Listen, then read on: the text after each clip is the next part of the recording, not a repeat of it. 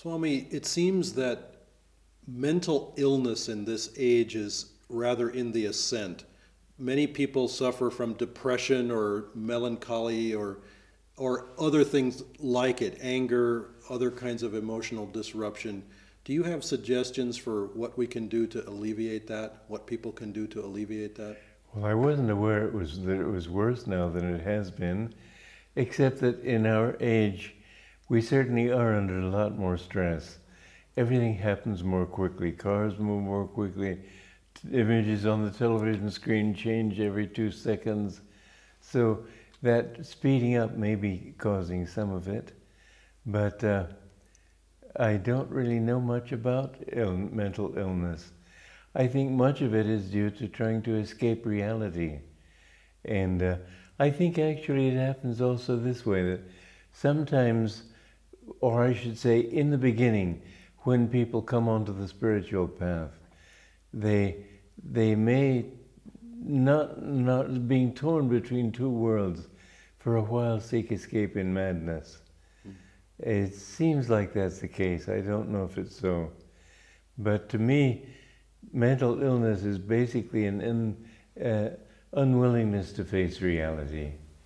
Depression can also just be an honest look at the way the world is. It's in a pretty depressing state. Well, it is in a depressing state, but we've got to understand that we are the center of our universe.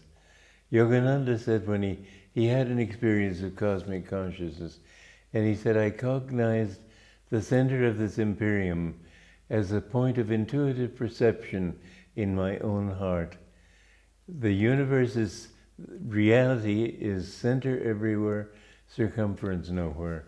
It's very interesting because, first of all, people used to think the world was the center of the universe. Then, of course, science showed that there is no such possibility. Now we've reached the point of understanding that every atom is the center of the universe. You are the center of your universe. But what helps us in this respect is that no matter what other people think, no matter what people say about us, what other opinions there may be, we must learn to stand firm in our own center.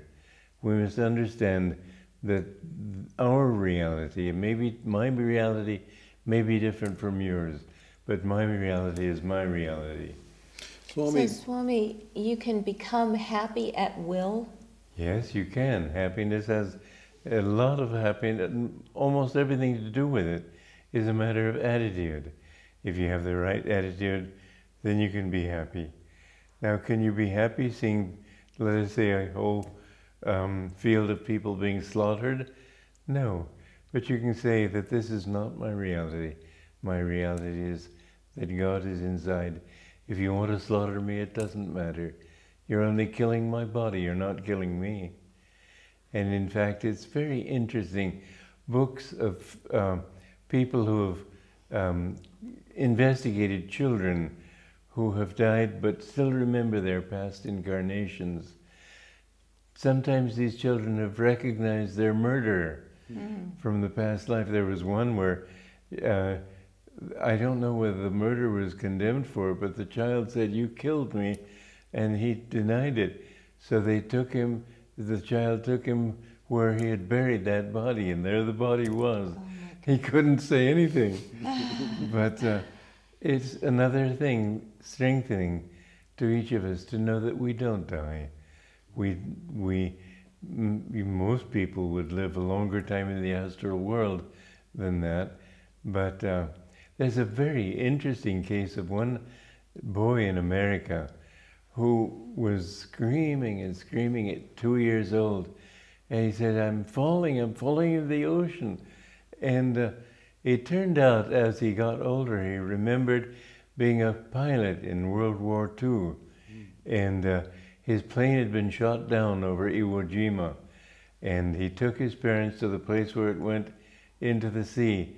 And his case became famous enough for his pilots, other crewmen, and so on, to still be alive. And uh, his comment to his mother when he saw them, he said, But they're so old. Swami, um, you paint a picture of a vast universe, galaxies, and, and yet every atom is the center of that And universe. there's life everywhere. but it's a little overwhelming, and I think people may struggle with a sense that it's meaningless. How can there be meaning in such a vast universe that seems so random? It uh, there's nothing random about it. It's all come from God. The meaning, you know, there's only one religion in the universe.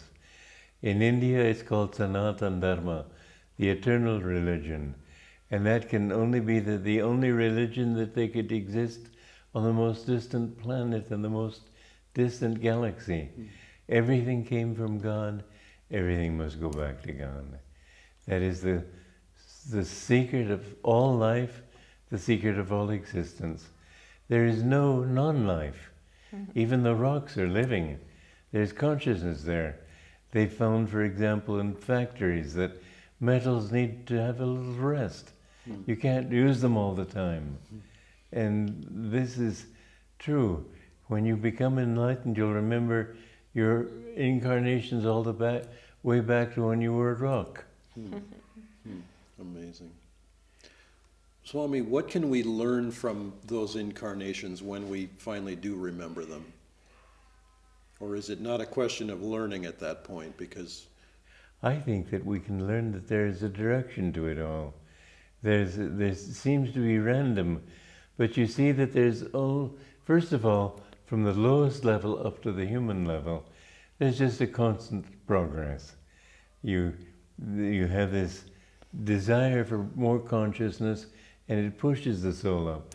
Once you reach the human level, then there is ambiguity, there's ambivalence, there's the thought that that uh, well, this will make me happy, that will make me happy, maybe getting even with people will make me happy. You can rise and fall. You can even go back to an animal level. In fact, if you, you this is the way my guru explained it to me, that uh, when you, if you do go back to an animal level, then it'll only be for one lifetime. Then you'll come back to the human. But if you keep on going back, and every every lifetime you keep on sinning and acting in a very evil way, then you may be thrown down all the level, all the way to the level of a germ, and you'll have to work your way up. It's a frightening thing then. But if people are determined to be, to act in an evil way, then they will have to bear those consequences. The pain of knowing that you have you are much more than this germ, you're much more than this worm, you're much more than this animal, eh, that must be a terrible thing. But it's true that all of the past memories, um, you see there's a reason to it. This didn't work. Okay, what will work? Always is a search, search for perfect joy. When we find that perfect joy, we find it in God and in the self within. So, Swamiji, animals evolve as a group? They No, no, you animals you evolve as an animal. You has a soul in an animal to a higher level. I know my guru told me that the, his, two of his disciples, the Lewises, their cat would be a human being in its next life. Association with, with human beings helps animals. Therefore, to t- have tame animals is a help to them. But I know this movie, for example, an inside job it's called, and it shows people that are very high financially who have destroyed millions of lives in order to keep their wealth. I think people like that may easily be born as tigers next time, hmm. or some rapacious kind of animal. It'll only be for one lifetime, but it, if you act like a tiger, why not be a tiger? Hmm. so the consciousness you have will determine what you will be. so Swami, how can such a person uh, evolve? They have to struggle back through the life of a tiger in order No, to. No, you, you, you. When you're a tiger, it's only for one lifetime, as a rule. Then you come back to the human level, but you, you. How do you evolve? You understand gradually that this didn't work and that will work. It's a long process, But uh, So it sounds like pain is one of the prime. suffering is a necessary tool of progress. Mm-hmm. Without suffering, you wouldn't want to progress. This world would be just fine. Mm-hmm. but it's got pain in it, and that's a great disadvantage. And so you try to find something that's better. Swamiji, animals don't seem to have a sense of ego, but men do. That's so, um, ego equals pain. And so you have no, to. ego equals pleasure too. Mm.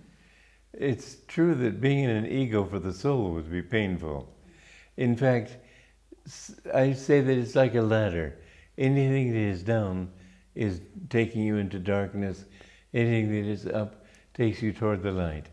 If you've reached this level, anything down from there will be greater darkness and greater pain. Anything up from there will be uh, greater joy. And this would be true for moral sense, for example. If a lazy fellow were to wake up one day and say, I want to be a millionaire, everybody, even saints, would applaud.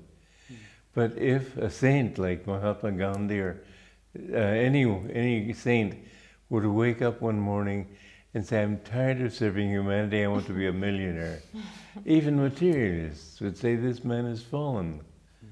So it's a matter of direction. There are no absolute moral rights and wrongs. But we do learn gradually that there are certain ways that go us toward right living because we feel better when we follow the right path. So the way of evolution is through unconsciousness as plants and animals into a consciousness of self. Well, there's some consciousness even of ego, even in animals.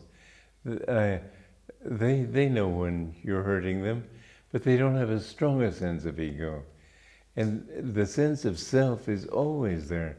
If you prick a worm, it will wriggle away. That shows that there's some sense of self there. There are two things that science can never reproduce one is self consciousness, the other is feeling. They can, they can reason, they can have computers reasoning things impeccably, but they can't produce in a computer or anything artificial, they can't produce feeling or self consciousness. That is something that is born into us. That is why, in order to achieve freedom, we must calm our feeling and uh, understand that we are a part of the infinite love and bliss of God.